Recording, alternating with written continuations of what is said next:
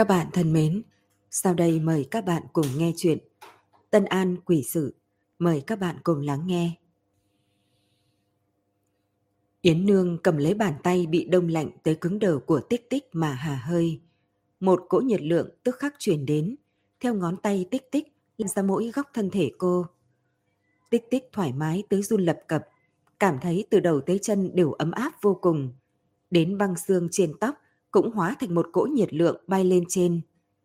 Cô chớp chớp đôi mắt, thở ra một hơi thật sâu, cười nói với Yến Nương. Cái này thật tốt, cả người đều vô cùng thoải mái. Trong khoảnh khắc, mặt cô chợt lộ ra thần sắc hoảng hốt, vội vàng bắt lấy tay Yến Nương. Nhân lúc bây giờ ta còn nhớ rõ, ta sẽ kể cho cô Nương, bằng không qua một lúc nữa, ta sợ là sẽ quên mất. Cái bản lĩnh đã nghe thì không quên của đại nhân, ta chẳng học được nửa phần. Yến Nương nghe thấy vậy thì phỉ cười. Cô nương đừng vội, chậm rãi nói với ta là được. Cho dù không nhớ rõ thì ta cũng có thể suy đoán. Lòng tích tích hơi thả lòng, rồi cô đem những lời nghe được nhất nhất kể lại cho Yến Nương. Có một tiểu nha đầu, thoạt nhìn không lớn hơn Tấn Nhi bao nhiêu tuổi, nói mình chạy loạn từ phía bắc tới đây. Lúc đi qua rừng cây này là vào giờ tí. Cha cô bé bảo cô chờ ở đó, ông ta đi rồi sẽ về ngay. Thế nhưng ông ta đi suốt một đêm, cô bé chờ tới lúc đói bụng, liền nghĩ đi vào cánh rừng tìm thức ăn. Không nghĩ tới, lại bị rơi vào trong đầm lầy. Không biết đã qua bao lâu, cô bé sớm đã không cảm thấy đói khát nữa, nhưng vẫn không muốn rời khỏi đây, vì cô bé cảm thấy cha sẽ quay lại tìm mình. Có sáu người trông giống binh lính, áo giáp trên người họ ta chưa bao giờ thấy, thoạt nhìn không giống binh sĩ đại tống. Họ nói được tướng quân phái tới điều tra tình hình quân địch ở đây, nhưng lại vào nhầm rừng cây, liên tiếp ngã vào trong đầm lầy, chẳng còn ai sống sót. Họ còn nhờ ta nói với người nhà họ tới nơi đây để nhặt xác. À đúng rồi, bọn họ nói mình là thủ hạ của tướng quân Lý Thịnh, nhà ở Lũng Châu, quận Khiên Dương. Còn có một đôi phu thê bị thọt chân, nói mình trên đường về nhà bị kẻ cắp làm hại, vứt xác nơi đầm lầy, bạc trên người đều bị cướp sạch. Họ nói bạc đó là để nhi tử cưới vợ, lo lắng không có bạc thì con trai sẽ trách cứ mình. Tích tích lải nhải nói, mãi đến khi mặt trời lên đến cây rào, cổ sắp bốc khói vì nói quá nhiều, thì mới vơ vét hết những thứ còn nhớ trong đầu, nói ra hết sạch. Cô nuốt một ngụm nước miếng, nhìn Yến Nương nói. Những gì nhớ rõ, ta đã kể hết với cô Nương rồi. Cô Nương có phát hiện ra gì không? Yến Nương ngơ ngác nhìn cô trong chốc lát, sau đó lại nhíu mày nhìn vào đầm lầy, cả người rơi vào trong trầm tư. Sau một lúc, cô mới nhìn thẳng vào mắt tích tích, rồi nhẹ giọng hỏi. Những người này không phải rơi vào trong đầm lầy bị chết, thì chính là bị chết rồi mới bị vứt xác tới đây. Chẳng lẽ không có ai có cách chết khác sao? Tích tích lại liều mạng lục lọi trong đầu.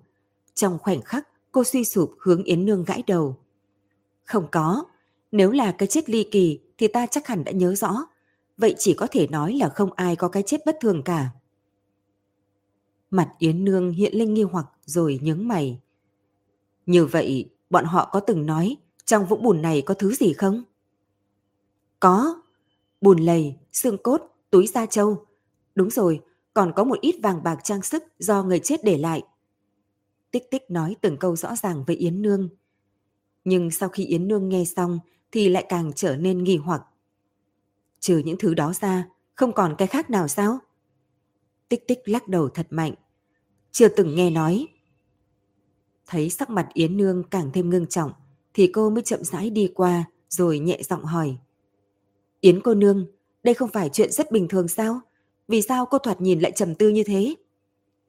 Yến Nương bình tĩnh nhìn cô. Vừa rồi ta chỉ cần dùng một cây châm đồng đã có thể khiến những du hồn kia hiện ra. Hồn phách như vậy chính là vô hại. Nhưng càng là thứ lợi hại thì sẽ càng che giấu càng sâu.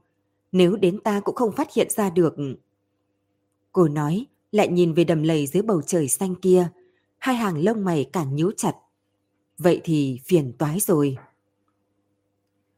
Cô nương đã không phát hiện ra được thì không hiểu chúng lợi hại cỡ nào. Tích tích nhịn không được tiến gần tới Yến Nương hơn. Cô cũng nhìn về phía đầm lầy, trong mắt là sợ hãi thật sâu. cô nhẹ giọng nói. Nhưng thôn kinh môn thoạt nhìn là một mảnh hòa thuận. Chẳng lẽ nhiều năm như vậy, thứ này chưa từng hại người hay sao? Vừa dứt lời, rừng cây đằng trước bỗng nhiên truyền đến một trận sàn sạt. Thanh âm không lớn nhưng lại khiến tích tích cả kinh. Cả người căng thẳng, xoẹt một cái, rút trường kiếm từ sau lưng ra, che ở trước người Yến Nương. Hai người có trường kiếm yểm hộ thì dịch từng bước ra phía trước. Chưa đi được vài bước thì đã nhìn thấy bụi cỏ ở đằng trước động vài cái. Cỏ bị đè thấp xuống, lộ ra một chút đỏ thắm ở bên trong. Thỉnh thoảng còn có tiếng than nhẹ thống khổ truyền tới. Tích tích cầm kiếm muốn tiến lại, nhưng tay vừa nâng thì đã bị Yến Nương đè lại. Cô hướng tích tích làm động tác im lặng, ý bảo cô đừng gây ra tiếng động. Sau đó nhẹ nhàng hướng bụi cỏ chỉ tay. Tích tích vốn đang khó hiểu vì sao cô lại làm như vậy. Ánh mắt nhìn theo hướng cô chỉ thì mới hiểu ý tứ của Yến Nương. Trên mặt lập tức trở thành đỏ rực, bàn tay gắt gao che mặt lại. Trong bụi cỏ là hai bóng người đang quấn chặt lấy nhau. Nam nhân thì đã quần, quần áo đã bị tụt đến mông, còn nữ nhân thì chỉ còn mỗi cái yếm đỏ. Hai người đang lửa nóng nhiệt tình, dây dưa không phân biệt được ai với ai. Cỏ dưới thân không biết đã hy sinh bao nhiêu cọng. Bọn họ quá mức nhập tâm nên không hiện phát hiện ra Yến Nương cùng Tích Tích đang ở gần đó. Nhưng không phát hiện cũng tốt, vì nữ nhân kia chính là cô con dâu săn sóc ôn nhu sầm Nam Anh của Trình Gia, mà nam nhân lại không phải là trượng phu Trình Khải Sơn của cô ta. Thẳng đến khi bị Yến Nương kéo ra khỏi cánh rừng, tích tích mới đưa che mắt mà bỏ xuống. Trong miệng lẩm bẩm nói. May mắn không bị tẩu tử phát hiện. Nếu bị phát hiện thì ta thật không biết phải đối mặt với cô ta thế nào. Nghĩ xong, cô lại cảm thấy lời của mình nói không đúng. Không đúng, là cô ta không có mặt mũi nào nhìn ta mới đúng chứ. Nói đoạn, cô kinh hoàn thất thố, bắt lấy tay áo Yến Nương. Yến cô nương, Khải Sơn ca của ta là người vô cùng tử tế. Tẩu tử vì sao còn muốn cùng nam nhân khác như vậy chứ? Cô nói không được nữa, trên mặt vừa là kinh ngạc vừa là tức giận, giống như một màn vừa mới thấy kia đã hoàn toàn đánh vỡ nhận thức mà cô vẫn luôn tin tưởng bấy lâu. Yến Nương lại chẳng thấy có gì liên quan ở đây mà chỉ nhún vai cười nói. Tưởng cô nương thật đúng là tính tình trẻ con. Chuyện nam nữ này vốn rất phức tạp rắc rối, khó phân biệt, khó nói rõ. Chờ cô nương lớn hơn một chút thì sẽ tự hiểu. Nghe cô nói như vậy, thần sắc trên mặt tích tích lại càng thêm kinh ngạc. Yến cô nương sao lại hiểu biết chuyện tình yêu nam nữ như vậy chứ? Chẳng lẽ cô từng khuyên tâm với người nào hoặc từng được ai đó ái mộ chăng? Yến Nương nhìn tích tích một cái, đôi mắt trong trèo xoay mấy vòng, lại nhặt lên một nhánh cỏ dại nắm trong tay lắc lắc nói. Cái đó thì không có, nhưng thời niên thiếu, không biết sầu bi ai, ta từng khinh cuồng làm nhiều việc dở hơi. Hiện tại nhớ đến thì đúng là đã có lỗi với người ta. Người ta? Là người phương nào? Yến Nương ngửa đầu, suy nghĩ trong chốc lát, rồi cong môi cười đáp. À, đó là người có ý tứ, không phải người thường không thú vị. Lúc ở cùng người ấy thì ta đã rất vui vẻ. Chỉ là... Cô lộ ra vẻ mặt khó xử, nhẹ nhàng thở dài. Lòng hiếu kỳ của tích tích bị khơi dậy hết. Cô ngưng thần nhìn Yến Nương.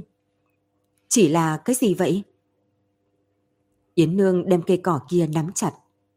À, người ấy hình như đã hiểu lầm, cho rằng ta đối với người ấy có tình. Có một ngày đã đem ngọc tổ ra chuyển tặng cho ta. Còn nói cái gì mà để ta cầm ngọc đó đi cầu hôn, phụ thân tất nhiên sẽ đáp ứng. Tích tích nghe xong thì không hiểu ra sao, dừng mắt cứng lưỡi mà nói. Hả? Cầu, cầu hôn á? Trên đời này làm gì có nữ tử nào đi đến nhà nam nhân cầu hôn? Yến Nương nghe thấy vậy thì ngẩn người, rồi chật cười nói. Ôi trời, mặc kệ là ta cầu hôn cũng thế, mà cô ấy đi cầu hôn thì cũng vậy. Tóm lại, ta khẳng định không thể thành hôn với cô ta, có đúng không? Tích tích mê mang lắc lắc đầu. Vì sao? Cô nương không phải cũng thích người ta, vì sao không thể gả cho người ta chứ? Bởi vì... Trong ánh mắt Yến Nương có thêm vài phần nghiêm túc, cùng bộ dáng bình thường của cô có chút khác biệt. Bởi vì thích, cũng chỉ là thích mà thôi. Người ấy thông minh ngay thẳng, lại giỏi cưỡi ngựa bắn cung, có thể uống rượu làm bạn là không thể tốt hơn sao? Nhưng cũng không thể vì thế mà muốn ta kết duyên tần tấn chứ, có đúng không? Huống chi... Cô dừng một chút, đem việc mình nữ giả nam trang để lại, hạ quyết tâm mà hung hăng lắc đầu với tích tích.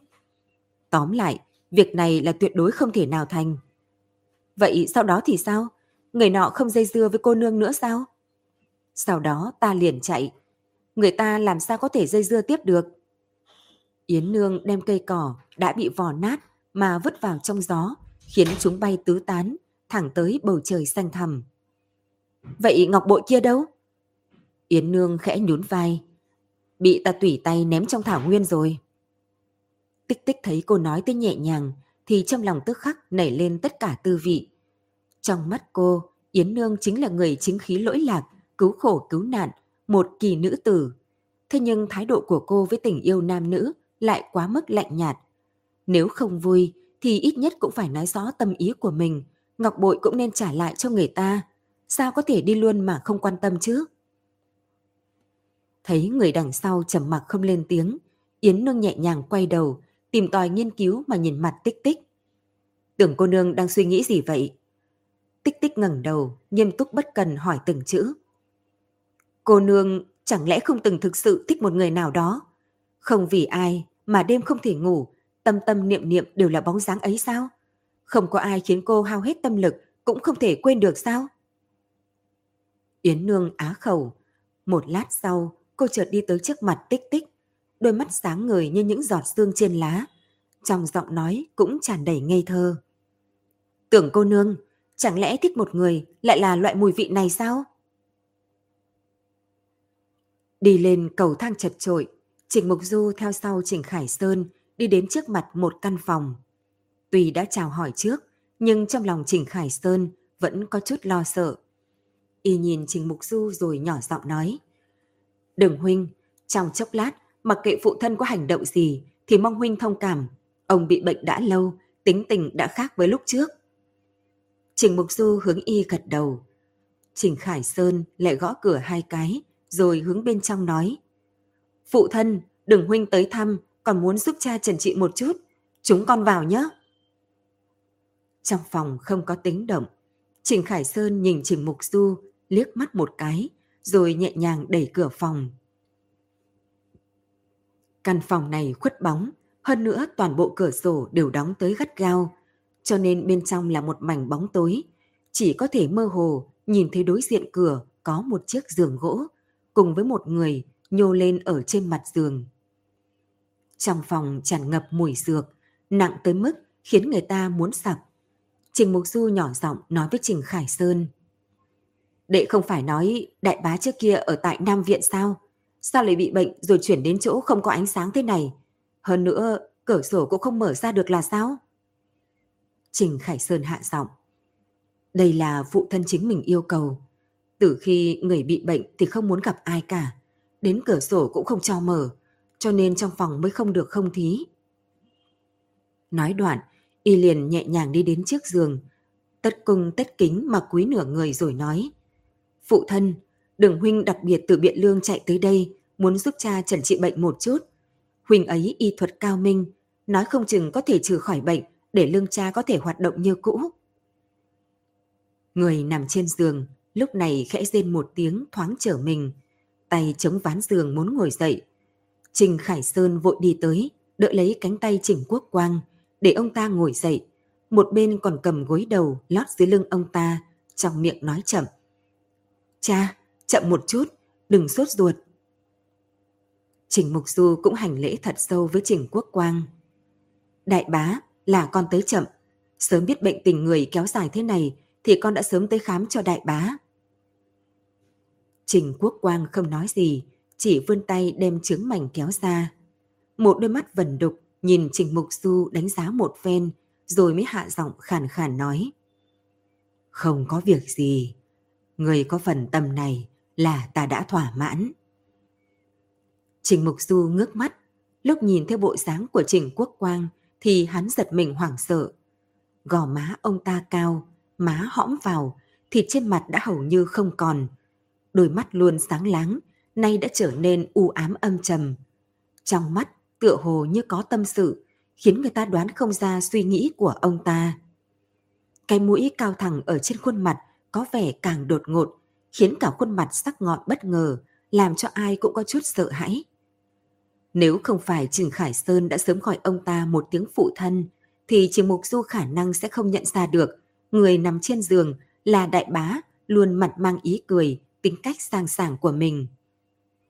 Đường huynh, lời khách sáo chúng ta nói sau. Trước tiên huynh xem phụ thân, thương thế của ông thế nào đã. Trình Khải Sơn là hiếu tử, thấy Trình Quốc Quang bị bệnh tật tra tấn, ngày càng gầy ốm, thì vẫn luôn lo lắng suốt ruột. Lần này Trình Mục Du đến đây, y như bắt được cọng rơm cứu mạng, liền vô cùng chờ mong. Vì thế, sau một lúc hoang mang rối loạn, y đã giúp Trình Quốc Quang trở mình, cởi trung y để Trình Mục Du chẩn trị. Trình Mục Du dùng khăn lông lau khô tay, rồi nhẹ nhàng ấn vài cái trên chỗ vết thương của Trình Quốc Quang. Ông ta bị đau thì kêu nhỏ tiếng, hai tay gắt gao nắm chặt thành một đoàn. Trình Mục Du dừng ấn rồi lắc đầu nói. Không đúng, đã bị thương mấy tháng, vì sao da thịt vẫn sưng đỏ thế này? Hơn nữa theo ta đoán thì đại bá cũng đâu có bị thương tới xương cốt, chỉ là tầng cơ bắp bên ngoài bị thương thôi. Hắn cúi đầu trầm ngâm trong chốc lát, lại nhìn về phía Trình Khải Sơn.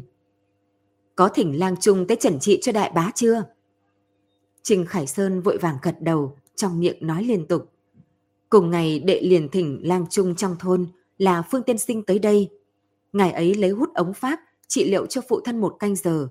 Lúc sau tưởng không có việc gì, thế nhưng đêm đó lưng phụ thân lại càng đau hơn.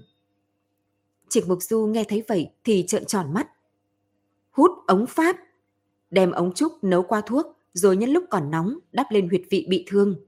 Đây vốn là cách trị liệu đau cơ tốt. Nhưng đại bá mới bị thương, trong 12 canh giờ không thể dùng liệu pháp lưu thông máu, nếu không sẽ khiến bệnh tình càng nặng thêm. Trình Khải Sơn lắp bắp kinh hãi, vội vàng nói. Ý đường huynh là vị phương tiên sinh kia đem phụ thân chữa hỏng rồi sao? Thế nhưng hiện tại, mỗi ngày ngày ấy đều tới nhà một lần, giúp phụ thân chữa trị bằng ống hút pháp. Trình Mục Du khẽ nhíu mày. Mọi việc sợ nhất là cái biết cái không, đặc biệt là người làm nghề y, thường sẽ có hảo tâm nhưng vẫn làm ra chuyện xấu. Đại bá vốn dĩ không có trở ngại gì, bị hắn trị liệu mấy tháng thế này lại khiến vết thương nghiêm trọng hơn. Vậy phải làm sao đây? Đường huynh có biện pháp chữa khỏi cho phụ thân không? Trên trán Trình Khải Sơn túa ra một tầng mồ hôi lạnh, thanh âm run rẩy. Trình Mục Du không đáp lời, chỉ hướng gã xe vặt bên cạnh nói. Đem hòm thuốc của ta lấy đấy đây. Gã xe vặt kia luống cuống tay chân, đem hòm thuốc đưa tới. Trình Mục Du mở nó ra, từ bên trong lấy ra một cái hộp gỗ bằng bàn tay. Mở ra thì thấy bên trong có 9 cây châm dài ngắn, phẩm chất khác nhau. Dưới ánh đèn mới thắp, chúng tỏa ra ánh sáng lấp lánh. Đường huynh, huynh đây là muốn, muốn làm gì vậy? Trình Khải Sơn lắp bắp nói. Trình Mục Du không nhìn y, ngón tay thon dài, lấy ra một cái châm thứ nhất, mở miệng phun ra một chữ. Trầm cứu. Trình Khải Sơn sửng sốt, rồi đầu lắc như trống bỏi. Không được, đường huynh, cái này không được đâu. Trầm cứu này tuy đã có từ xưa, nhưng chuyển tới bây giờ, không biết đúng sai đã khác biệt thế nào, không biết có bao nhiêu người đã học nhầm. Nếu một châm đâm xuống, vạn nhất, vạn nhất đâm sai huyệt vị, phụ thân chẳng phải là... Trình Mục Du khí định thần nhàn nhìn y, khẽ mỉm cười. Khải Sơn, kỳ thật Hàn Lâm Y quan viện đã có hình mẫu đúc bằng đồng để thực hành châm cứu, mà hình mẫu này được nghiêm khắc làm theo cơ thể người. Bên ngoài còn khắc 14 điều kinh lạc tuần hành. Các huyệt vị đều được ghi tên tỉ mỉ. Ta đã từng xem qua một lần, lại đem toàn bộ vị trí các kinh mạch, huyệt vị nhớ kỹ, nên để cứ yên tâm. Nhưng, nhưng mà... Người cũng không phải giống nhau hết, vạn nhất đâm sai thì làm sao? Trình Khải Sơn luôn cẩn thận, lại liên quan tới phụ thân nhà mình thì nửa điểm cũng không dám qua loa. Y xoa tay, trong lúc nhất thời không hạ được quyết định. Cứ để cho hắn thử xem. thanh âm giả nua của Trình Quốc Quang lúc này vang lên. Ta cứ cả ngày nằm trên giường như vậy, còn không bằng chết. Chỉ bằng cứ thử một phen. Ta tin tưởng đường huynh của con nhất định có thể chữa khỏi vết thương này. Thấy phụ thân đều nói như vậy, Trình Khải Sơn nào dám cãi lời. Y nhìn về phía Trình Mục Du nói. Đường huynh, vậy phụ thân liền phó thác cho huynh. Trình Mục Du gật đầu, lệnh cho gã say vặt cầm đèn đứng trước giường. Hắn nâng theo ánh sáng mà ấn vài cái bên hông Trình Quốc Quang. Một tay khác đem cây châm dài chậm rãi cắm vào người ông ta. Mương, Sau Khuê, Ủy Trung, Mệnh Môn, Dương Quan, Đại Tràng Du, Hợp Cốc. Trong miệng hắn nhẩm tên các huyệt vị lại hạ châm vuông góc, cắm vào, xoay xoay, động tác linh hoạt lại cẩn thận. Trình Khải Sơn đứng ở một bên, nhìn không chớp mắt vào Trình Quốc Quang. Chỉ thấy ông ta nhíu mày, hơi thở nặng hơn. Bỗng nhiên ông ta hử nhẹ một tiếng, ngón tay nắm chặt khăn trải giường, hai mắt trừng thật lớn. Phụ thân làm sao vậy? Trình Khải Sơn vội nhào tới, kinh hồn táng đàm, nhìn thẳng vào mặt Trình Quốc Quang. Ông ta chậm rãi nhắm mắt lại. Trong khoảnh khắc, ông ta lại chậm rãi mở mắt ra, thở hổn hển một hơi, hướng nhị tử nói. Không sao, tuy rằng trên lưng vừa tê vừa chướng, nhưng không còn nặng nề, bên hồng cũng khoan khoái không ít. Trình Mục Du gật đầu nhẹ giọng nói với ông ta. Đại bá, ngài tận lực thả lòng để châm ở huyệt vị tầm hai chén trà. Lúc sau, hẳn là vết thương trên lưng sẽ đỡ hơn. Trình Quốc Quang nghe thấy vậy thì lập tức nằm không nhúc nhích. Trình Khải Sơn thấy ông ta không việc gì thì lúc này mới yên tâm cười nói với Trình Mục Du. Đường huynh, tất cả mọi người đều nói y thuật của huynh tinh thông vô cùng, so với nhị thúc còn lợi hại hơn chút. Hôm nay thấy được tận mắt, quả nhiên là khó lường. Trình Mục Du lúc này mới vuốt tay áo mà cười nói. Nghe phụ thân nói, khi còn nhỏ, chính là đại bá có hứng thú với y thuật trước. Cả ngày ngày ấy đều thích khám bệnh, bốc thuốc cho phụ thân. Có lần phụ thân bị phong hàn, đại bá không biết tìm được ở đâu một vị thuốc, liền nấu thành bát thuốc, một hai bắt ông ấy uống. Nếu không phải tổ phụ ngăn lại, thì nói không chừng tiểu phong hàn kia sẽ thành bệnh nặng. Trịnh Khải Sơn nhịn không được che miệng cười, nhìn Trình Quốc Quang hỏi. Cha, thật như vậy sao? Vậy sau đó vì sao cha không cùng nhị thúc học y nữa? Trẻ con thích nhanh, mà chán cũng nhanh. Qua một ngày thì đam mê lại đổi sang thứ khác. Cái này cũng có gì kỳ quái đâu. Trình Quốc Quang ghé vào trên giường thô giọng nói. Còn lại nghe nói, đại bá là vì nhìn thấy một người mắc bệnh quái y ở y quán nên bị dọa, cho nên từ đó về sau không muốn học y nữa. Không biết có phải như vậy không?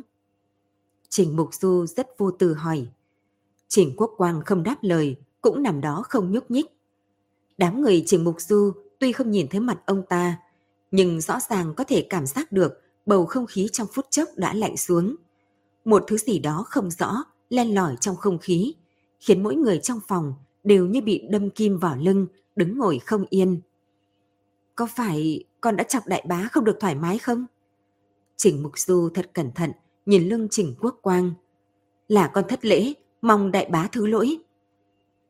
Trình Khải Sơn vội đi tới, vỗ lên vai hắn. Đường huynh, sao có thể chứ? Chắc phụ thân còn đang thi châm, thân thể có chút không khỏe. Huynh ngàn vạn đừng để trong lòng. Nhưng mặc dù hai người nói lời khách khí như vậy, nhưng Trình Quốc Quang vẫn không nói một lời, đầu cũng không quay lại. Nếu không phải phần lưng vẫn phập phồng, thì Trình Mục Du cơ hồ cho rằng ông ta đã hôn mê. Cũng may lúc này có người tới giải vây, trên cửa vang lên vài tiếng gõ. Tiếng của Sầm Nam Anh từ bên ngoài tiến vào. Phương tiên sinh tới rồi, phụ thân, con dẫn ông ta vào nhé. Lời vừa dứt thì cửa đã bị đẩy ra. Sầm Nam Anh mang theo một nam nhân đeo hòm thuốc đi vào nhà. Nam nhân kia có khuôn mặt hơi dài, làn da rất trắng, vừa thấy đã biết không phải là dã phu sơn thôn. Đôi mắt y rất sáng, nhưng trong ánh sáng lại có chút xảo quyệt, lấm la lấm lét, ánh mắt không dừng quá lâu trên một ai đó. Nhưng hiện tại, gã lại nhìn thẳng tắp vào hòm thuốc lớn của Trình Mục Du, sau đó mới nhìn Trình Khải Sơn cười nói. Xem ra lệnh tôn đã tìm được lam trung khác, lần này ta đến không công rồi. Trình Khải Sơn vốn dĩ đối với gã giận sôi máu, hiện tại nghe gã nói như vậy thì càng như đổ thêm dầu vào lửa, nổi giận đùng đùng đi đến trước mặt hắn. Vương tiên sinh, già phụ bị bệnh lâu như vậy đều là do ngài trần trị, nhưng bệnh tình không những không có chuyển biến tốt mà ngược lại ngày càng nặng thêm. Hôm nay đường huynh của ta tới xem mới biết, hóa ra là do tiên sinh dùng sai biện pháp mới khiến phụ thân ở trên giường nằm mấy tháng qua. Ngài nói xem, tổn thất này, ngài làm sao mà đền bù đây? Sầm Nam Anh biến sắc, vội đi đến bên người Trình Khải Sơn, túm chặt tay lấy y. Khải Sơn, lời không thể nói bậy. Mấy tháng qua, mỗi ngày Phương Tiên Sinh đều tận tâm tận lực thay phụ thân trần bệnh, cũng không thu của chúng ta bao nhiêu bạc. Chàng không thể bởi vì đường huynh mà vội vã có kết luận như vậy. Trình Khải Sơn bắt lấy tay cô ta. Đây không phải chuyện tiền hay không, mấu chốt là phụ thân đã chịu khổ lâu như vậy. Nhưng đường huynh cũng chỉ mới châm có mấy châm thôi, có thể khỏi hay không còn chưa biết được. Trong lúc tranh luận, Trình dụ mặc cũng mang theo Tấn Nhi từ ngoài cửa đi tới. Cô nhìn tên lang trung phương tĩnh kia một cái, rồi lại nhìn Trình Khải Sơn nhẹ giọng. Ca ca, sự tình còn chưa có kết luận, đừng nói oan Phương Tiên Sinh. Rốt cuộc người ta đã chăm sóc phụ thân lâu như vậy. Trình Khải Sơn vốn là người chất phác ít nói, hiện tại bị hai nữ nhân vây quanh cũng chỉ có thể lắc đầu thở dài. Những lời còn lại đều không nói hết ra được. Đang lúc rằng co thì chợt nghe thấy Trình Quốc Quang cất giọng trầm thấp.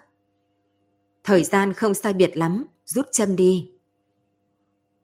Mọi người nghe thấy ông ta nói vậy thì đều an tĩnh, ánh mắt đều dừng trên người Trình Mục Du. Ngay cả Phương Tĩnh vẫn đứng yên nãy giờ, cũng quay đầu lại, nhìn nam nhân kia như ngọc thụ. Trình Mục Du đi đến mép giường, dùng khăn lông đem tay lau khô. Lúc này mới thật cẩn thận, đem mấy cây châm bên hông Trình Quốc Quang nhổ xuống, một lần nữa để vào trong hộp.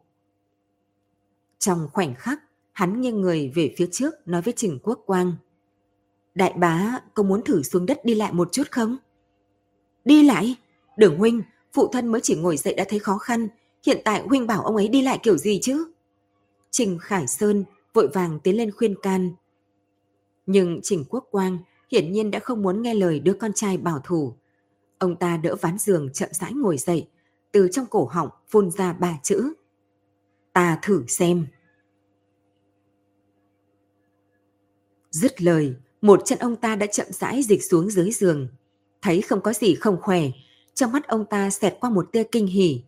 Chợt ông ta lại dịch một chân khác xuống. Hít thở mấy sâu mấy hơi, dưới ánh mắt, lo lắng nghi hoặc, tìm tòi nghiên cứu của mọi người. Ông ta chống tay xuống ván giường, rồi chậm rãi đứng lên.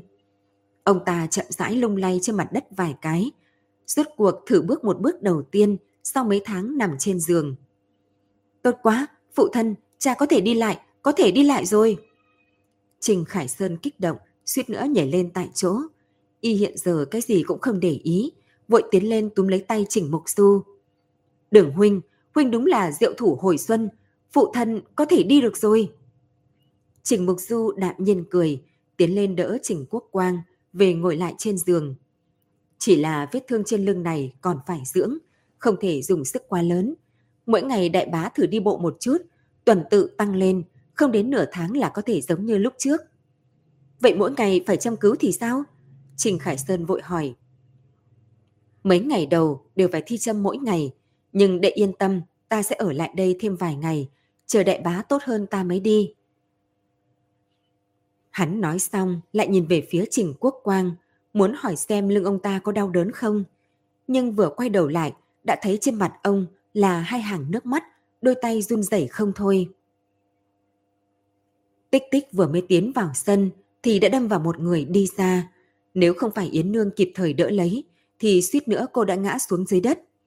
Nhưng người kia lại không hề xin lỗi mà chỉ vội vã đi ra cửa. Trong chốc lát đã biến mất trên con đường mòn trước cửa. Là ai không có mắt thế chứ? Đau chết mất. Tích tích ôm bụng, nhìn bóng người kia hung hăng mắng thầm vài câu. Mắng xong cô lại cảm thấy người nọ quen mắt. Trong đầu nghĩ nửa ngày, bỗng nhìn Yến Nương lắp bắp nói. Yến cô nương, người vừa rồi chính là trong rừng cây cùng tẩu tử. Yến Nương khẽ gật đầu, ý bảo cô không cần phải nói thêm, sau đó giữ tay cô đi xuyên qua sân trước đường. Vốn tưởng rằng trong phòng đang là mưa rền gió dữ, nhưng không nghĩ rằng mọi người trong phòng đều đang vui mừng tràn ngập. Đặc biệt là Trình Khải Sơn đang tươi cười đầy mặt mà lôi kéo Trình Mục Du mà khen không dứt miệng. Tích tích nhìn Yến Nương một cái, rồi sau đó hỏi Trình Mục Du. Đại nhân, có việc gì vui sao? Tưởng cô nương, đường ca thật là hoa đà tái thế, huynh ấy có thể trị khỏi cho phụ thân rồi. Trả lời cô là Trình Khải Sơn, hiện tại trên mặt y đều là sùng bái. Hiển nhiên y đã đem Trình Mục Du trở thành thần tiền sống, hận không thể xây một tòa miếu mà mang hắn lên thờ. Trong lòng tích tích rất vui vẻ. Thật sao? Vậy thì tốt quá. Nghĩ xong cô lại hỏi. Vừa rồi ta cùng Yến cô nương ở ngoài cửa gặp một người. Hắn vô cùng vội vàng, thoạt nhìn giống như rất sốt ruột. Hắn là ai vậy? Dứt lời, cô giả vờ không chút để ý, mà liếc mắt nhìn Sầm Nam Anh một cái. Lại thấy cô ta lảng tránh sang một hướng khác, thì trong lòng càng thêm chắc chắn, nam nhân kia có quan hệ với cô ta. Trình Khải Sơn bĩu môi, ngữ khí đột nhiên biến đổi. Một tên lang băm không đáng nhắc tới. Nếu không phải mọi người đều là hương thân, cúi đầu không thấy, ngẩng đầu thấy, thì hôm nay ta sẽ không tha cho hắn. Ca, nếu Phương Tiên Sinh đã đem bạc trả lại cho chúng ta thì quên đi.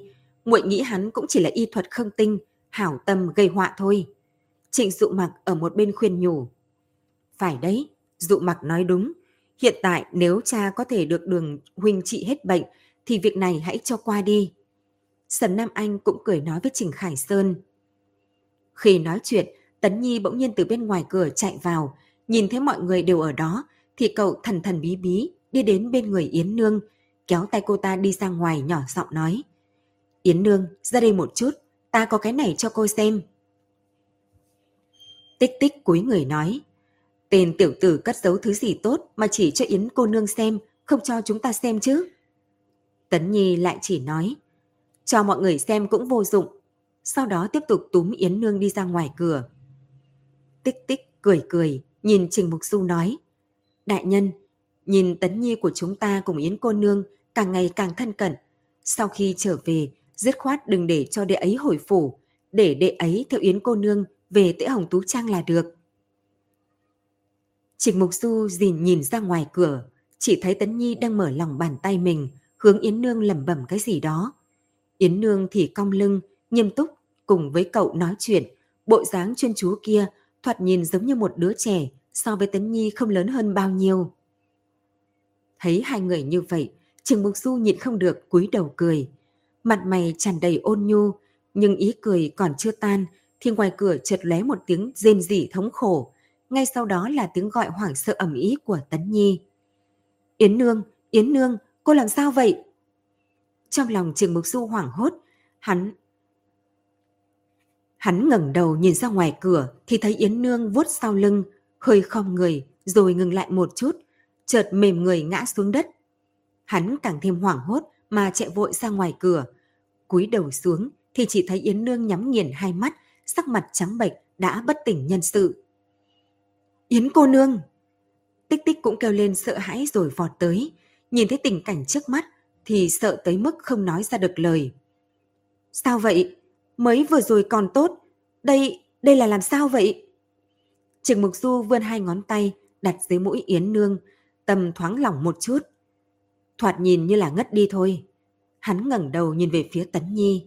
Vừa rồi con đem thứ gì cho Yến cô nương nhìn vậy? Tấn Nhi đã khóc rồi, nhưng cậu vẫn cố nhịn nước mắt, đem thứ trong tay đưa tới cho Trình Mục Du xem. Hạt đậu ư? Trình Mục Du nhìn viên đậu xanh bình thường trong tay Tấn Nhi, trên mặt đều là nghi hoặc.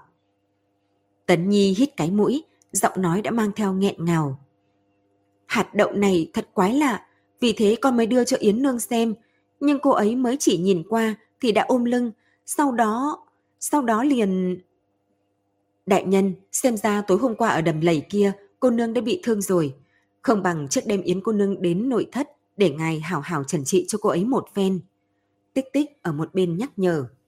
Nghe vậy, Trình Mục Du một tay đem Yến Nương bế lên, một đường chạy chậm tới hậu viện.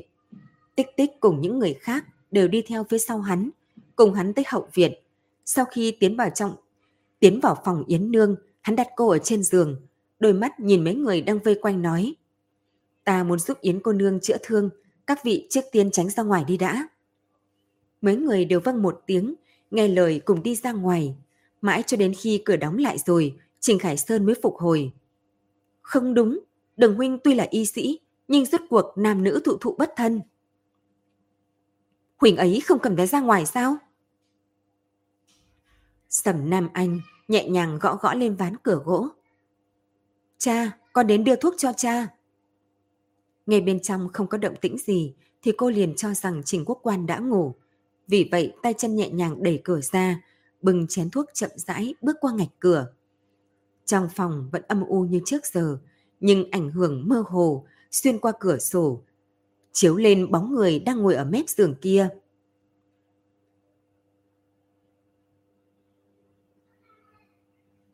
Sầm Nam Anh hoảng sợ, cái chén ở trong tay hơi run lên, làm sánh ra vài giọt nước thuốc màu nâu. Cô ổn định cảm xúc, rồi sau đó cười nói. Cha, hóa ra cha đã tỉnh rồi sao? Thật vừa khéo, nhân lúc thuốc còn nóng, cha mau uống đi. Nói đoạn, cô ta liền đi đến bên mép giường. Nhưng vì đi được hai bước thì thấy Trình Quốc Quang chậm rãi ngẩng đầu. Nửa khuôn mặt ông ta chìm trong bóng tối, không nhìn thấy rõ. Nhưng Sầm Nam Anh lại bị đôi mắt không nhìn thấy kia làm cho hoảng sợ, đột nhiên dừng bước chân. Phương thuốc này là ai khai? Ông ta chậm rãi hỏi mấy chữ. Đây là, đương nhiên là đường huynh khai. Cha, cha yên tâm. Trong lòng Sầm Nam Anh thật sự sợ hãi. Cái tay cầm bát thuốc run lên, thìa va vào bát, phát ra tiếng kêu thanh thúy. Trình Quốc Quang hạ giọng nói. Vậy thì được, nếu là Phương Tĩnh khai, ta sẽ không uống. Sau đó ông ta duỗi tay tiếp nhận bát thuốc trong tay Sầm Nam Anh, khóe miệng nhếch lên. Thuốc của hắn, bẩn. Sầm Nam Anh nhẹ nhàng hít một hơi, cánh tay cứng giữa không trung, thật lâu không hạ xuống. Không lâu sau, Sầm Nam Anh mới nghe được vài tiếng cười gượng, hướng Trình Quốc Quang đang uống thuốc mà nói. Phương Tĩnh đã bị tướng công đuổi đi, bà cũng đã trả về, lão nhân gia cũng không cần vì việc này mà phiền lòng. Trình Quốc Quang đem cái bát không đưa cho cô ta, lau khóe miệng, trong mũi hử lạnh một tiếng. Chuyện của hắn là như thế, còn cô thì sao? Sầm Nam Anh cả kinh, bát thuốc từ trong tay rơi xuống mặt đất vỡ thành hai nửa. Cô ta cũng không nhặt lên, chỉ sợ hãi nhìn thẳng vào Trình Quốc Quang. Trong ngực sóng gió mãnh liệt. Thật lâu không thể nào yên ổn. Ông ta đã biết sao? Sao có thể biết được chứ? Cô ta mới quen Phương Tĩnh mấy tháng trước, khi lần đầu tiên hắn đến xem bệnh cho ông ta. Mà mấy tháng nay, Trình Quốc Quang vẫn luôn đóng cửa không ra, đến giường cũng không xuống, làm sao có thể biết rõ gian tình của họ chứ? Nghĩ như vậy, trong lòng Sầm Nam Anh thoáng bình tĩnh, môi hơi run run, nhìn về phía khuôn mặt đen tối âm trầm của Trình Quốc Quang. Cha, cha có ý gì? Nam Anh nghe không hiểu. Trình Quốc Quang hử một tiếng, đôi mắt bình tĩnh, nhìn khuôn mặt sợ tới tái xanh của cô ta. Tấn Nhi đáng yêu, thông minh lanh lợi vô cùng. Cô được gả cho Khải Sơn cũng đã được 3 năm, sao tới giờ còn chưa có động tĩnh? Việc này rẽ ra ta không nên nhắc, thế nhưng nương Khải Sơn mất sớm, nó lại là người không thích nói. Có điều trong lòng cô, hẳn cũng nên hiểu rõ. Nhưng ông ta nói như vậy, trong lòng Sầm Nam Anh thật sự thở nhẹ ra, nhưng chợt cảm thấy rất kinh ngạc. Cha chồng cô ngày thường luôn luôn bận rộn. Cha chồng cô ngày thường luôn luôn rộng rãi, hiền lành, cũng không can thiệp vào cuộc sống của hai vợ chồng. Trong mắt ông chỉ có du sơn ngoạn thủy, đọc thơ vẽ tranh là quan trọng. Vì vậy, đám hậu bối trong trình gia từ bỏ hiếu tử Trình Khải Sơn là khá cũ kỹ, thì những người khác khi ở cùng với ông ta thì sẽ không có gánh nặng, đến lễ nghĩa có đôi khi cũng không cần phải bận tâm. Nhưng kể từ sau trận ốm này, ông trở nên nghiêm túc, thậm chí còn có chút đáng sợ. Nếu không phải dung mạo chưa thay đổi, thì Sầm Nam Anh cơ hồ cảm thấy lão nhân da bọc xương ngồi trước mặt mình. Đây không phải cha chồng mình, mà là đã bị đổi thành người khác. Nhưng cho dù trong lòng vô cùng kinh ngạc, thì trên mặt cô vẫn là cung kính. Cô ta nhanh chóng quỳ đứng trước mặt Trình Quốc Quang, trong miệng lẩm bẩm nói. Cha, là tức phụ có lỗi, nhiều năm như vậy vẫn chưa sinh cho Trình ra được đứa con nào. Cha đừng tức giận, con, con nhất định... Đến cuối cùng, cô ta cũng không biết phải nói gì. Trình Quốc Quang không nói một lời, chỉ để cô ta quỳ trên đất tầm một chén trà nhỏ. Đến khi chân Sầm Nam Anh đã tê dần, ông ta mới hở hững mà nói. Trở về đi, ta cũng mệt rồi. Nhân trước khi dùng cơm, ta muốn ngủ thêm một chút. Sầm Nam Anh nhặt mảnh bát vỡ rồi đứng dậy, chậm rãi hành lễ, rồi mới khập khiễng đi ra ngoài cửa. Lúc xoay người đóng cửa, cô ta nhìn thấy Trình Quốc Quang vẫn còn ngồi ở mép giường, sắc mặt u ám, giống như phủ một tầng mây đen vậy. Phương Tĩnh ngồi một mình bên cạnh chiếc bàn, chỉ có một đĩa đậu phộng cùng một mâm thịt thủ heo uống với rượu. Rượu còn chưa uống được một nửa thì thịt đã thấy đáy. Gã thở dài, nhìn căn nhà trống rỗng mà trong lòng càng thêm buồn khổ. Cha mẹ Phương Tĩnh mất sớm, gã sợ vào thân hình cho vay mượn chút bạc mà ở Lạc Dương học ở y quán nửa năm. Sau khi trở về, vốn định dùng bản lĩnh này ở trong thôn làm lang chung, duy trì sinh sống. Nhưng hiện tại xảy ra chuyện này, không chỉ bà không có, mà thanh danh cũng bị hủy hoại. Vừa rồi nhị gia ở đầu thôn bị bệnh. Gia gia cô bé là chu lão ôm tới tìm Phương Tĩnh muốn xin mấy vị thuốc về uống. Nhưng người còn chưa kịp tới nơi thì đã bị hàng xóm ngăn cản. Đem chuyện của trình lão gia tử kể một, một năm một mười Nói xong, bọn họ còn tận tình khuyên bảo, an ủi chu lão đầu nhi. Người trẻ tuổi chính là nói như rồng leo, làm như mèo mửa, cho rằng ở trong thành học được chút đồ vật thì đã hiểu biết. Ông xem, đây không phải chút nữa đã khiến người ta tàn phế sao? Tốt nhất vẫn nên tìm lão lang trung có kinh nghiệm đi. Tuy người ta không ra ngoài, thế nhưng ít nhất cũng chữa căn bệnh. Sẽ không có sai lầm gì đâu. Chu lão đầu nhi nghe được lời này, không nói hai người liền ôm nhị nha mà quay đầu rồi cửa cũng không tiến vào. Phương Tĩnh lúc ấy đứng ở phía sau cửa, tất nhiên đã đem những lời này nghe được hết. Gã vốn định ra ngoài lý luận vài câu, nhưng nghĩ đến chuyện của Trình gia thì gã lại tự biết không thể biện bạch, cũng sẽ không có người nghe theo lời mình. Cho nên gã chỉ có thể tức giận chán ngán mà trở lại phòng mượn rượu giải sầu. Thịt đã không có, gã chỉ đành ăn đậu phộng uống mấy chén rượu. Hơn phân nửa bầu rượu đã xuống bụng, đầu gã cũng choáng váng. Trong lòng càng nghĩ càng khó chịu. Gã đột nhiên đem chiếc đũa đập xuống bàn, hướng vách tường trống rỗng nói. Thôn kinh môn này đã không dung ta, thì ta sẽ đến nơi khác. Thiên hạ to lớn, chẳng nhẽ không có chuyện, không có chỗ cho phương tinh ta dùng thân hay sao? Nói tới đây thì lửa trong lòng gã như được bật dậy.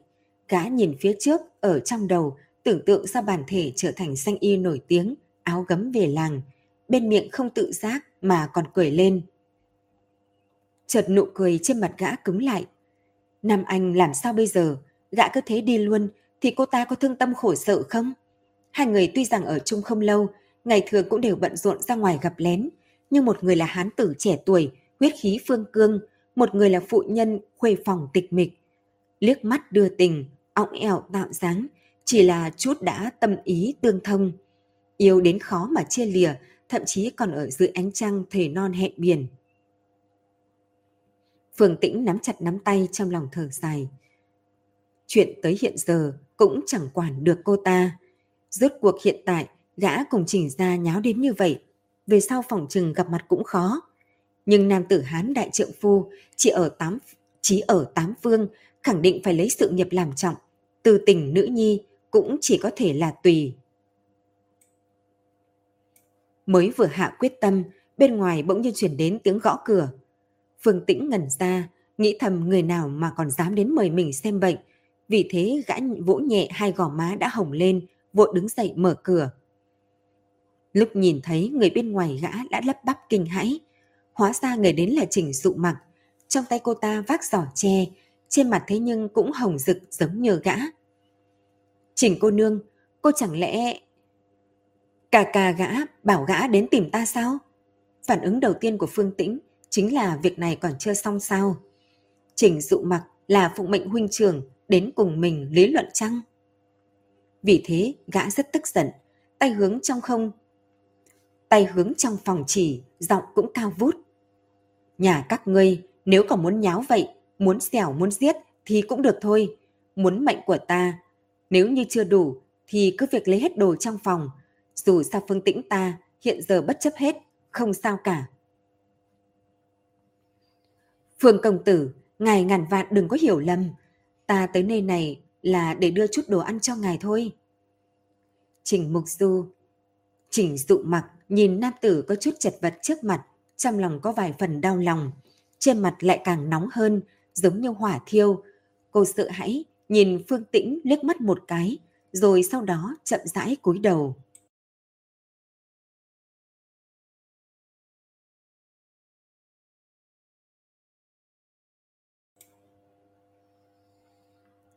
Lúc vội vã đi đến rừng cây, Phương Tĩnh cảm giác cơn say đã tiêu tan hơn phần nửa. Hiện tại trong lòng gã bị cảm xúc kích động lấp tràn đầy, đến bước chân cũng bị nỗi lòng này kéo nhanh hơn. Mới vừa rồi, Trình Dụ Mặc tới nhà tìm gã, không chỉ mang cho gã hai quả vòng ngọc có chất lượng tốt, mà còn thổ lộ toàn bộ tâm tư của cô ta đối với gã từ lâu. Hóa ra, vị trình gia đại tỷ này đã nảy sinh tình cảm với gã từ lâu, trong lòng nhận định không phải gã thì không lấy ai.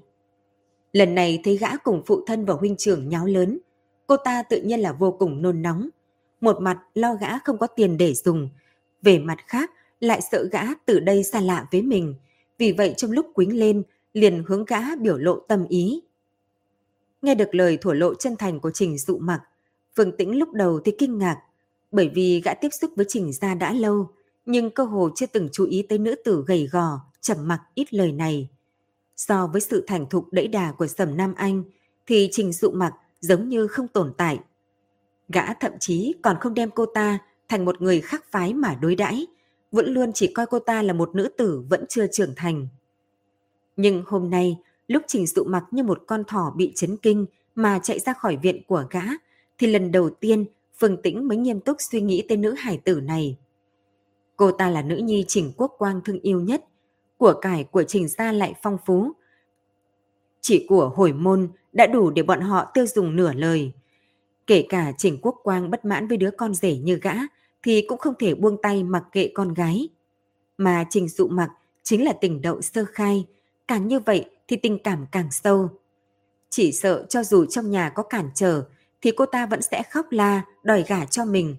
Tới lúc đó, chẳng lẽ còn sợ Trình gia phụ tử không thuận theo ý cô ta sao? Nghĩ tới đây, Phương Tĩnh cơ hồ muốn cười ra tiếng, dưới chân lại càng bước nhanh hơn. Đêm nay, gã đã hẹn với Sầm Nam Anh, gặp mặt trong rừng. Hiện tại, gã đang chuẩn bị nhân cơ hội này nói với cô ta về việc chia tay để tránh sinh ra nhiều việc ngoài ý muốn. Sầm Nam Anh Nhớ tới bộ dáng cô ta ở trong ngực gã kiểu diễm thở dốc thì Phương Tĩnh khẽ khẽ thở dài, ít nhiều vẫn có chút luyến tiếc. Nhưng cô ta so với Trình Dụ Mặc thì đương nhiên gã sẽ chọn người sau. Kiểu nương Mỹ Ngọc tuy đã khó có được, nhưng nếu có thể leo lên cây đại thụ chỉnh gia này, thì từ nay có thể đổi vận mệnh, lại không cần vì tiền đồ hư vô của mình mà phát sầu nữa. Nghe các hương thân nói, thì huynh đệ của Trình Lão Gia ở trong triều làm quan lớn, gã vốn cũng không để trong lòng. Thế nhưng hôm nay gặp được Trình Mục Du thì mới biết người Trình Gia không hề nói ngoa. Người kia khí độ bất phàm, y thuật càng tuyệt đỉnh cao minh, hơn xa loại gà mở như gã. Nếu có thể có chút quan hệ với người kia, thì về sau còn có gì phải khổ nữa. Phương Tĩnh vui dạo rực trong lòng, vì chính mình trải qua một con đường sáng lạn. Cho dù nhìn thấy bóng dáng Sầm Nam Anh ở phía trước, thì gã cũng không còn như lúc trước sầu lo, vì không biết giải thích nỗi khổ với cô ta như thế nào. Lúc này gã chạy vội qua, giọng nói vang dội cất lên. Nam Anh! Sầm Nam Anh nghe được Phương Tĩnh gọi thì vội xoay người lại. Nhưng trên mặt cô ta lại không chứa đầy xuân ý như bình thường mà là vương một tầng sầu bi. Cô ta bắt lấy tay Phương Tĩnh, trong khoảnh khắc liền thở dài, lại buông tay gã, đi tới đi lui bên đầm lầy, làm như trong lòng ẩn giấu biết bao tâm sự. Nam Anh, có gì muốn nói với ta sao? Thấy cô ta như vậy, Phương Tĩnh lại lắp bắp kinh hãi. Gã chưa bao giờ thấy Nam Anh buồn khổ như thế. Nữ nhân này tùy tiện, luôn thẳng thắn. Cái gọi là lễ nghĩa liêm sỉ với cô ta cơ hồ không đáng một xu. Đây cũng là nguyên nhân Phương Tĩnh yên tâm khi cùng cô ta yêu đương vụ trộm. Thế nhưng lúc này, cô ta thoạt nhìn lại tràn đầy u sầu, một bộ tai vạ sắp tới. Nam Anh! Phương Tĩnh lại gọi cô ta một tiếng.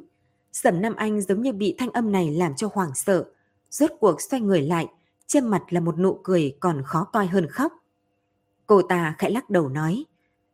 Phương Lang, ta tới gặp chàng hôm nay để cáo biệt.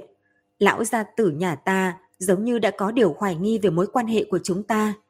Tuy khả năng cao ông ta chỉ phỏng đoán, không có chứng cứ xác thực, nhưng để ngừa vạn nhất, chúng ta vẫn nên cắt đứt thôi. Nói đoạn, cô ta tựa hồ sợ Phương Tĩnh tức giận, lo sợ bất an, nhìn chằm chằm góc áo của mình, ngón tay khẩn trương đùa bỡn bím tóc. Nhưng đợi trong chốc lát lại phát hiện Phương Tĩnh không nói câu nào. Vì vậy cô ta sợ hãi dương mắt nhìn thì lại phát hiện gã như ngây ngẩn mà nhìn mình. Trên mặt lại là vui sướng rõ ràng.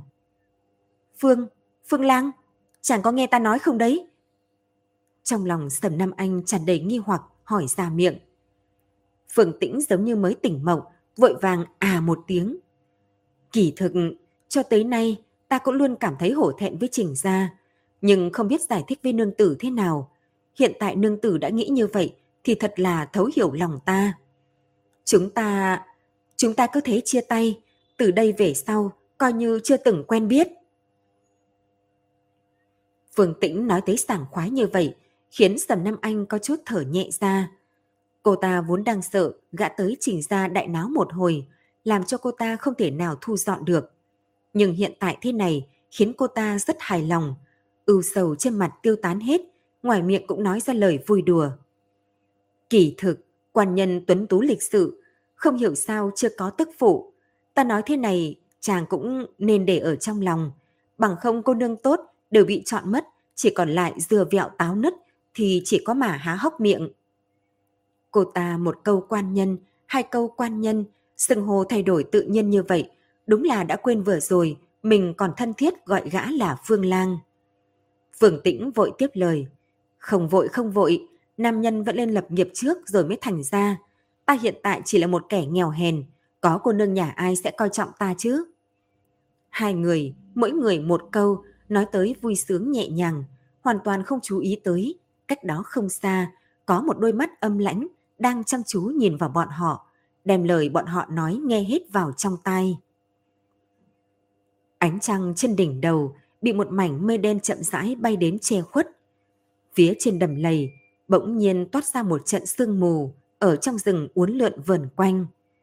Cả cánh rừng giống như bị bao phủ bởi một tầng lụa trắng, mông lung khiến cảnh vật cách xa vài thước đã không thể nhìn rõ.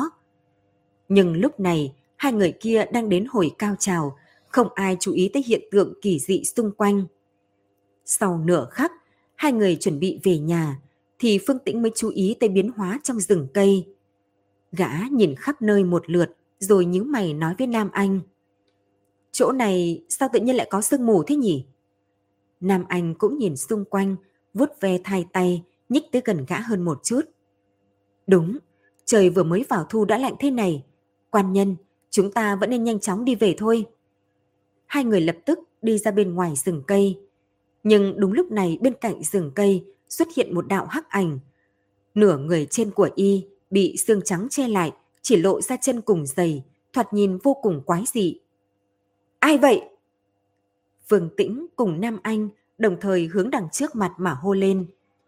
Người nọ đứng không nhúc nhích, vật áo bị gió thổi bay nhẹ, lộ ra giày dính bùn đất phía dưới.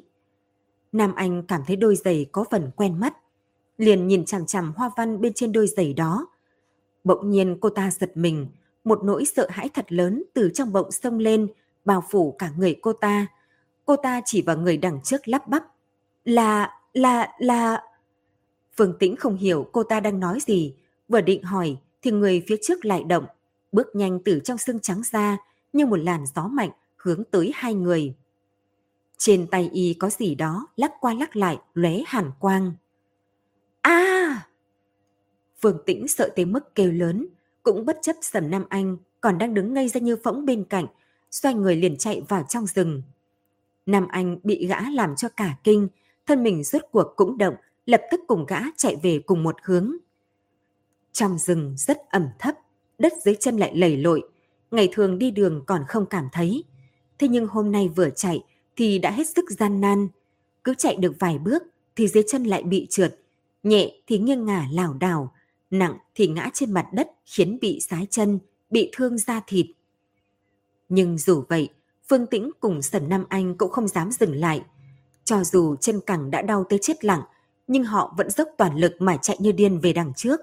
Chỉ vì người phía sau theo sát, bước đi như bay, trên tay còn cầm một cây lưỡi hái sắc bén. Không biết chạy qua bao lâu, Sầm Nam Anh chợt thấy cổ áo bị người ta bắt lấy. Thân mình cô ta giật mạnh về đằng trước. Nhưng chỉ được hai bước lại bị túm trở về, cuối cùng cũng không tránh được. Cô ta sợ tới mức hồn vía lên mây, vội hướng Phương Tĩnh đã chạy xa vài thước mà hô lớn. Quan nhân cứu ta! Quan nhân mau cứu ta! Phương Tĩnh quay đầu lại, liếc mắt nhìn cô ta một cái, một bước cũng không dừng lại. Quay đầu liền tiếp tục chạy trốn. Tâm Nam Anh lạnh xuống, chậm rãi xoay đầu thì mới phát hiện. Hóa ra cổ áo bị nhành cây móc vào. Cô ta khẽ thở phào nhẹ nhõm, lúng cuống tay chân kéo áo khỏi nhánh cây, đứng dậy tiếp tục chạy về đằng trước. Nhưng mới chạy được một bước, thì ở cái cây lớn phía trước bỗng lóe ra một bóng người. Trên người y bao phủ một tầng sát khí nồng đậm. Lưỡi hái trên tay lắc qua lắc lại, bước chân trầm trọng hướng Nam Anh đi tới. Chân cô ta mềm nhũn, vô lực quỳ dạp xuống đất, đầu hơi hướng về phía trước người trước mặt. Thấy bóng đen kia chậm rãi tới trước người mình, trong miệng nói năng lộn xộn. Là, là, là ta sai, ta không dám, tha, tha cho ta. Nói tới câu cuối, giọng cô ta đã nhỏ như mũi kêu. Dâm phụ, thiên đao vạn quả cũng không giải hận của ta. Người nọ khản giọng nói ra một câu này, rồi vung lưỡi dao đầy hàn ý, hướng khuôn mặt xinh đẹp, vẫn còn vương kinh hoàng của Sầm Nam Anh mà bổ xuống. Nghe được tiếng kêu thảm thiết chói tai của Nam Anh, Phương Tĩnh dừng chân, sợ hãi lúc này đã dâng tới đỉnh, tràn đầy lồng ngực. Khóe mắt gã rơi xuống vài giọt nước mắt, từ gương mặt chảy xuống cổ, khiến cằm gã là một mảnh ướt lạnh. Nước mắt này đương nhiên không phải vì Nam Anh mà rơi, chẳng qua gã bị dọa cho sợ đến rơi nước mắt mà thôi. Gã nhìn xung quanh, trong lúc nhất thời không biết là mình đang ở phương nào. Nhưng chạy lâu như vậy, theo đạo lý thì gã cũng phải ra khỏi rừng cây rồi chứ. Sao trước sau vẫn đều là bóng cây, căn bản không nhìn thấy cuối thế này. Chẳng lẽ chính mình nhất thời hoảng loạn đã đi nhầm đường rồi sao? Nghĩ tới đây, trong lòng gã càng thêm hoảng loạn, dưới chân cũng không chạy nhanh như lúc trước nữa, bởi vì khó phân biệt phương hướng. Gã sợ mình đi ngược lại vào càng sâu trong rừng. Đến lúc đó, thật đúng là kêu trời trời không biết, kêu đất đất chẳng hay. Cho nên không bằng lấy tĩnh chế động, tìm ra một chỗ để ẩn nấp, nhân tiện nghỉ ngơi, đợi sương mù tan đi rồi lại chạy tiếp. Nghĩ vậy, Phương Tĩnh cởi giày đã bị cọ tới sách ra, rồi đi chân trần, vừa đi vừa nhìn về phía sau. Gã hiện tại mẫn cảm như một con thỏ, một chút động tĩnh cũng phải nhìn thẳng về phía sau. Đợi đến khi yên lặng mới tiếp tục đi về phía trước. Gã sợ trong đám sương mù kia đột nhiên xuất hiện bóng người đang cầm lưỡi hái. Nhưng ở trong rừng cây sao có thể không có động tĩnh được chứ? Một mảnh lá cây bay xuống, một con chim hoang bay qua đều sẽ phát ra tiếng động. Tuy rằng thanh âm không lớn, thế nhưng mỗi lần như vậy đều khiến gã căng thẳng thần kinh. Răng rắc! Phía sau chợt truyền đến tiếng cành cây bị gãy. Phương Tĩnh sợ tới mức mồ hôi lạnh túa ra. Gã vội vàng xoay người, đôi mắt xẹt qua tất cả mọi chỗ. Trong bụi cỏ, sau thân cây, thậm chí cành lá trên đỉnh đầu cũng không buông tha.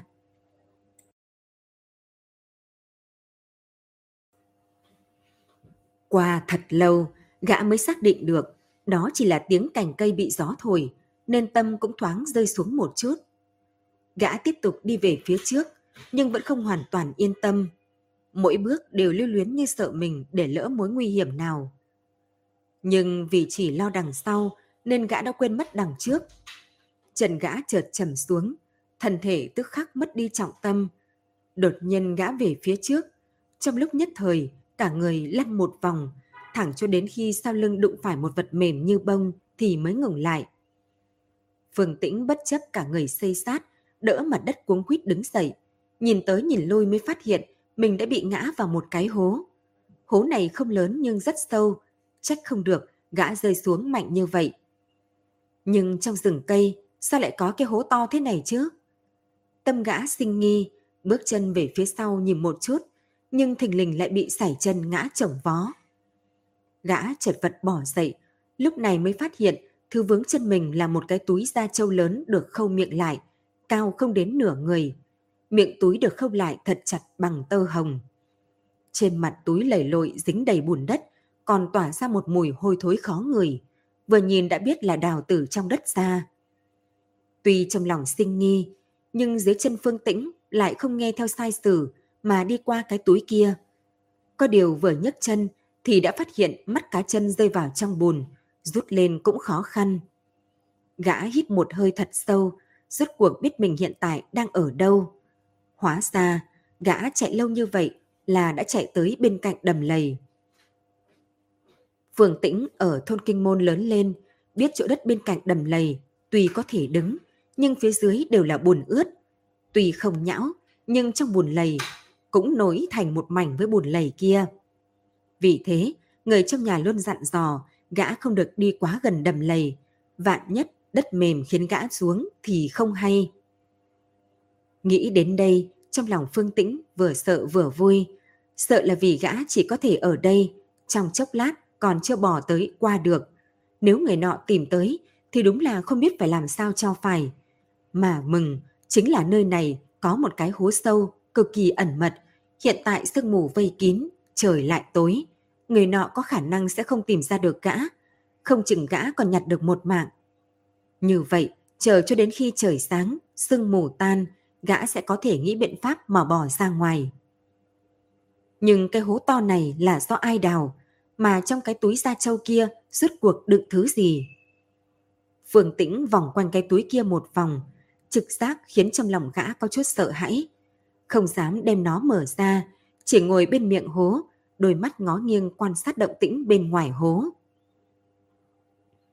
Bỗng một âm thanh quái dị, thình lình vang lên trong tay gã. Phương Tĩnh kinh ngạc nhảy dựng, cột sống vụt tràn lên một trận hàn ý, thân mình căng thẳng đứng thẳng. Hai tay quỳ sát đất, ở trong trạng thái nửa ngồi xổm, đôi mắt cảnh giác nhìn bên chân, sợ có người thò xuống nhìn vào trong hố. Lại một tiếng kỳ quái nữa vang lên. Phương Tĩnh ngẩng đầu chậm rãi từ trong vách di chuyển xuống cái túi da trâu cách đó không xa. Lần này gã nghe rõ thanh âm kia là từ trong túi chuyển tới. Nhưng hiện tại gã nín thở lắng nghe thì thanh âm kia lại biến mất trong bóng đêm. Nhưng Phương Tĩnh không dám động, ánh mắt giống như bị đâm lạnh, gắt gao dính ở cái túi đen như mực ở phía trước. Trái tim co lại thành một nắm, tùy thời có thể bị sợ hãi đè ép nổ tung. Cùng với việc vài tiếng vang rất nhỏ, cái túi đột nhiên bật giật mình. Không, chính xác mà nói là cái túi không động mà là đồ vật ở bên trong đang động. Từng chút một, đem cái túi căng thành những hình thù quái dị. Lúc thì bên này nhô lên, lúc thì bên kia lõm xuống. Phượng Tĩnh bị dọa tới choáng váng, thân mình kề sát vách của cái hố, hai chân không ngừng xoa xoa, hận không thể đem bản thân khảm vào trong bùn đất. Bên tai gã chỉ còn lại tiếng hít thở của chính bản thân, vô cùng trầm trọng. Bên trong tràn ngập sợ hãi cùng khẩn trương, so với vừa nãy bị đuổi giết còn trầm trọng hơn. Thứ trong túi vẫn đang động đậy, khiến cả cái túi căng ra thành nhiều hình dáng kỳ quái. Bên trong không ngừng phát ra tiếng ỏm ọp, ỏm ọp. Không biết vì sao, trong đầu Phương Tĩnh lại hiện ra một ý niệm đáng sợ. Thứ đồ nào đó đang muốn chui ra, nó bị giam cầm đã lâu, hiện tại ngửi được mùi người sống thì nhịn không được mà muốn ra ngoài. Lúc cái túi đột nhiên bị chọc ra một lỗ, Phương Tĩnh cho rằng nó sắp thủng tới nơi, nên gã hét một tiếng sợ hãi nhịn đã lâu. Sau khi kêu lên, gã gắt gao che miệng lại, nhưng phát hiện cái túi vẫn không suy chuyển gì. Hơn nữa, thứ ở bên trong cũng bất động, giống như nó bị tiếng kêu của gã hấp dẫn, đang dùng một đôi mắt âm hàn nhìn chằm chằm gã vậy. Cùng lúc đó trên đỉnh đầu, bỗng nhiên dầm một tiếng, lăn xuống mấy hòn đá cứng.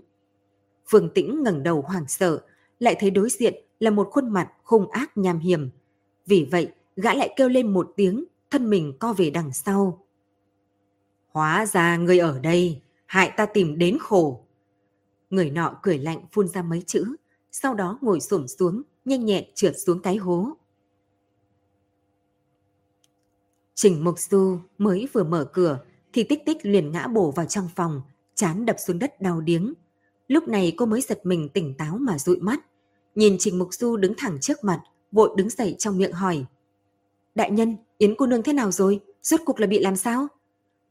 Đi ra ngoài rồi nói. Trình Mục Du liếc nhìn cô một cái, sau đó đi ra khỏi phòng.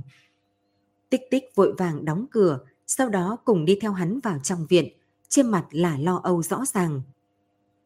Yến cô nương còn chưa tỉnh sao? Cô có năng lực... Cô ấy có năng lực như vậy, sao lại còn bị nghiêm trọng như thế chứ? Trình Mục Du quay đầu lại, nhìn về phía tích tích, trong giọng nói như nặng ngàn cân. Tích tích, không thích hợp, ta cảm thấy thôn kinh môn này không thích hợp. Tích tích chừng mắt thật lớn, vừa định nói thì lại đè thấp giọng. Ý đại nhân là Yến cô nương cũng không phải thực sự bị thương sao? Trình Mục Du nhìn hắc ảnh đan sen bên ngoài cửa viện rồi nhẹ giọng nói. Ta vừa rồi đã giúp Yến cô nương cẩn thận kiểm tra. Trên người cô ấy không có dấu vết bị thương, mạch đập ổn định, hô hấp thuận lợi, thân thể thoạt nhìn không có gì khác thường. Cho nên tôi hoài nghi cô ấy vô duyên vô cớ té xỉu là vì nguyên nhân khác. Tích tích lùi về phía sau một bước cả kinh nói. Nguyên nhân khác? Chẳng lẽ lại là do đám tà vật sao? Trình Mục Du không đáp. Suy nghĩ trở lại nửa năm trước, vào đêm kia hắn dùng động vật sống dưới nước giúp Yến Nương cầm máu, sau đó lại ngày đêm cực nhọc chăm sóc cô suốt ba ngày ba đêm. Vào ngày thứ ba, cô rút cuộc tỉnh dậy từ trong cơn mê, đôi mắt nhuốm ánh hoàng hôn giữa rụa vài cái, rút cuộc chậm rãi mở ra. Nhìn thấy Trình Mục Du ngồi ở mép giường, cô theo bản năng sờ bụng, phát hiện miệng vết thương đã mọc ra một tầng thịt mỏng mới. Lúc này cô mới thư khẩu khí. A-di-đà Phật. Cũng may không bị oan hồn trong thâm cung kia đoạt thể xác, bằng không đúng là mệt lớn. Nghe thấy lời này, trường Mục Du khó hiểu nói. Cô nương nói lời này là có ý gì chứ? Chẳng lẽ cô vì đem đồ gì đó trong người bức ra mà tự mổ bụng sao? Sắc mặt Yến Nương thay đổi, dùng một đôi mắt đẹp khóa trụ mắt hắn rồi nhẹ giọng nói. Vết thương của ta là do đại nhân chữa khỏi sao? Trình Mục Du đột nhiên nghĩ đến nam nữ khác biệt thì lập tức xấu hổ hò nhẹ một tiếng. Tình huống nguy cấp, Trình Mỗ cũng là bất đắc dĩ. Cái gì nên xem, cái gì không nên, đại nhân chắc hiểu được chứ? Không chờ hắn nói xong, Yến Nương liền tiếp thêm một câu, thanh âm của cô thực nhẹ, nhưng bên trong lại lộ ra một cỗ hàn ý thật lớn. Trình Mục Du chỉ đành cúi đầu, không dám nhìn vào mắt cô, miệng lặp lại. Ta là bất đắc dĩ. Lời vừa nói xong thì Yến Nương đã chống thân mình ngồi dậy, khuôn mặt tái nhợt, cơ hồ muốn dán lên trên mặt hắn. Nếu thấy được, đại nhân nên biết có vài lời không thể tùy tiện nói ra ngoài. Nếu không trong khoảnh khắc, ta sẽ khiến phủ Tân An này hôi phi yên diệt, hóa thành một mảnh cát sỏi. Nghe tới đó, Trịnh Mực Du mới hiểu được ý tứ của cô. Hóa ra cô không phải nói thân thể nữ tử để một nam nhân xa lạ thấy, mà là cái khác. Cũng đúng, cô vốn không phải là nữ tử tầm thường, sao có thể để ý cái gì gọi là nam nữ thụ thụ bất thân. Cô đơn giản chỉ sợ bí mật của bản thân bị tiết lộ ra ngoài. Trình Mục Du nhìn đôi mắt đang rắn gần bên cạnh mình, khóe miệng thế nhưng nhếch lên một mặt ý cười. Cô nương nói lời này không đúng rồi, vì bệnh nhân giữ bí mật là đạo đức của người thầy thuốc. Huống chi ta chỉ một lòng muốn chữa thương cho cô nương, còn những cái khác ta căn bản không có ý định tìm tòi nghiên cứu. Không biết qua bao lâu, cơ thể căng chặt của Yến Nương mới dần mềm xuống. Cô suy sụp té ngã trên giường, lại khôi phục bộ dáng bất cần ngày thường. Là ta bệnh tới hổ đồ, vốn nên cảm kích đại nhân, dùng động vật sống dưới nước ngàn năm để cứu ta một mạng. Vậy mà ta lại uy hiếp, muốn đem phủ Tân An san thành bình địa. Cô đột nhiên bật cười. Là Yến Nương không tốt, Trình Đại Nhân xin thứ lỗi. Trong lòng Trình Mục Du, bùi ngùi thở dài một tiếng. Lần trước, ta còn có thể dùng động vật sống dưới nước để cứu sống cô. Lần này muốn chữa, không biết nên xuống tay từ đâu đây. Đại nhân, Yến cô nương rốt cuộc làm sao thế? Trong thôn này có cất giấu thứ gì cổ quái chăng? Giọng tích tích đánh gãy suy nghĩ của Trình Mục Du. Hắn vừa định mở miệng, lại nghĩ tới lời hứa hẹn của mình với Yến Nương. Đột nhiên hắn không biết nói gì với tích tích. Đang dò dự thì cửa viện lại bị người ta đẩy ra.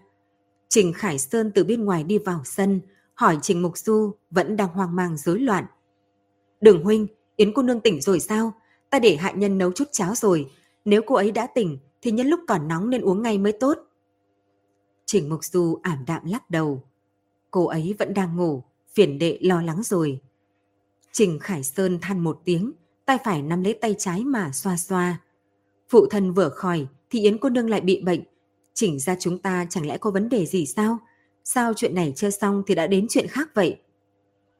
Trình Mục Du thấy trên mặt y có ẩn ẩn lo lắng thì tiến thêm một bước nhẹ giọng hỏi. Khải Sơn, chẳng lẽ lại có chuyện gì xảy ra sao? Trình Khải Sơn ngẩn ra, mí mắt chớp chớp, vành mắt thế nhưng lại đỏ lên. Đường huynh, đúng là không giấu được huynh. Trong nhà xác thực đã xảy ra chuyện. Nam Anh không thấy đâu. Tối hôm qua cô ấy ra ngoài, đến tận giờ vẫn không trở về.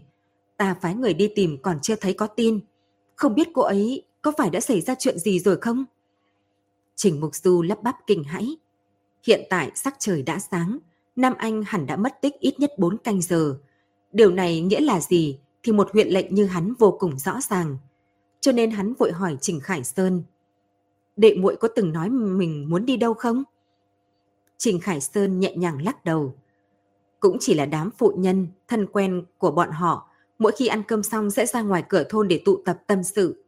Ta cũng đã đến nhà những người này hỏi, bọn họ nói Nam Anh hôm qua rời đi từ sớm.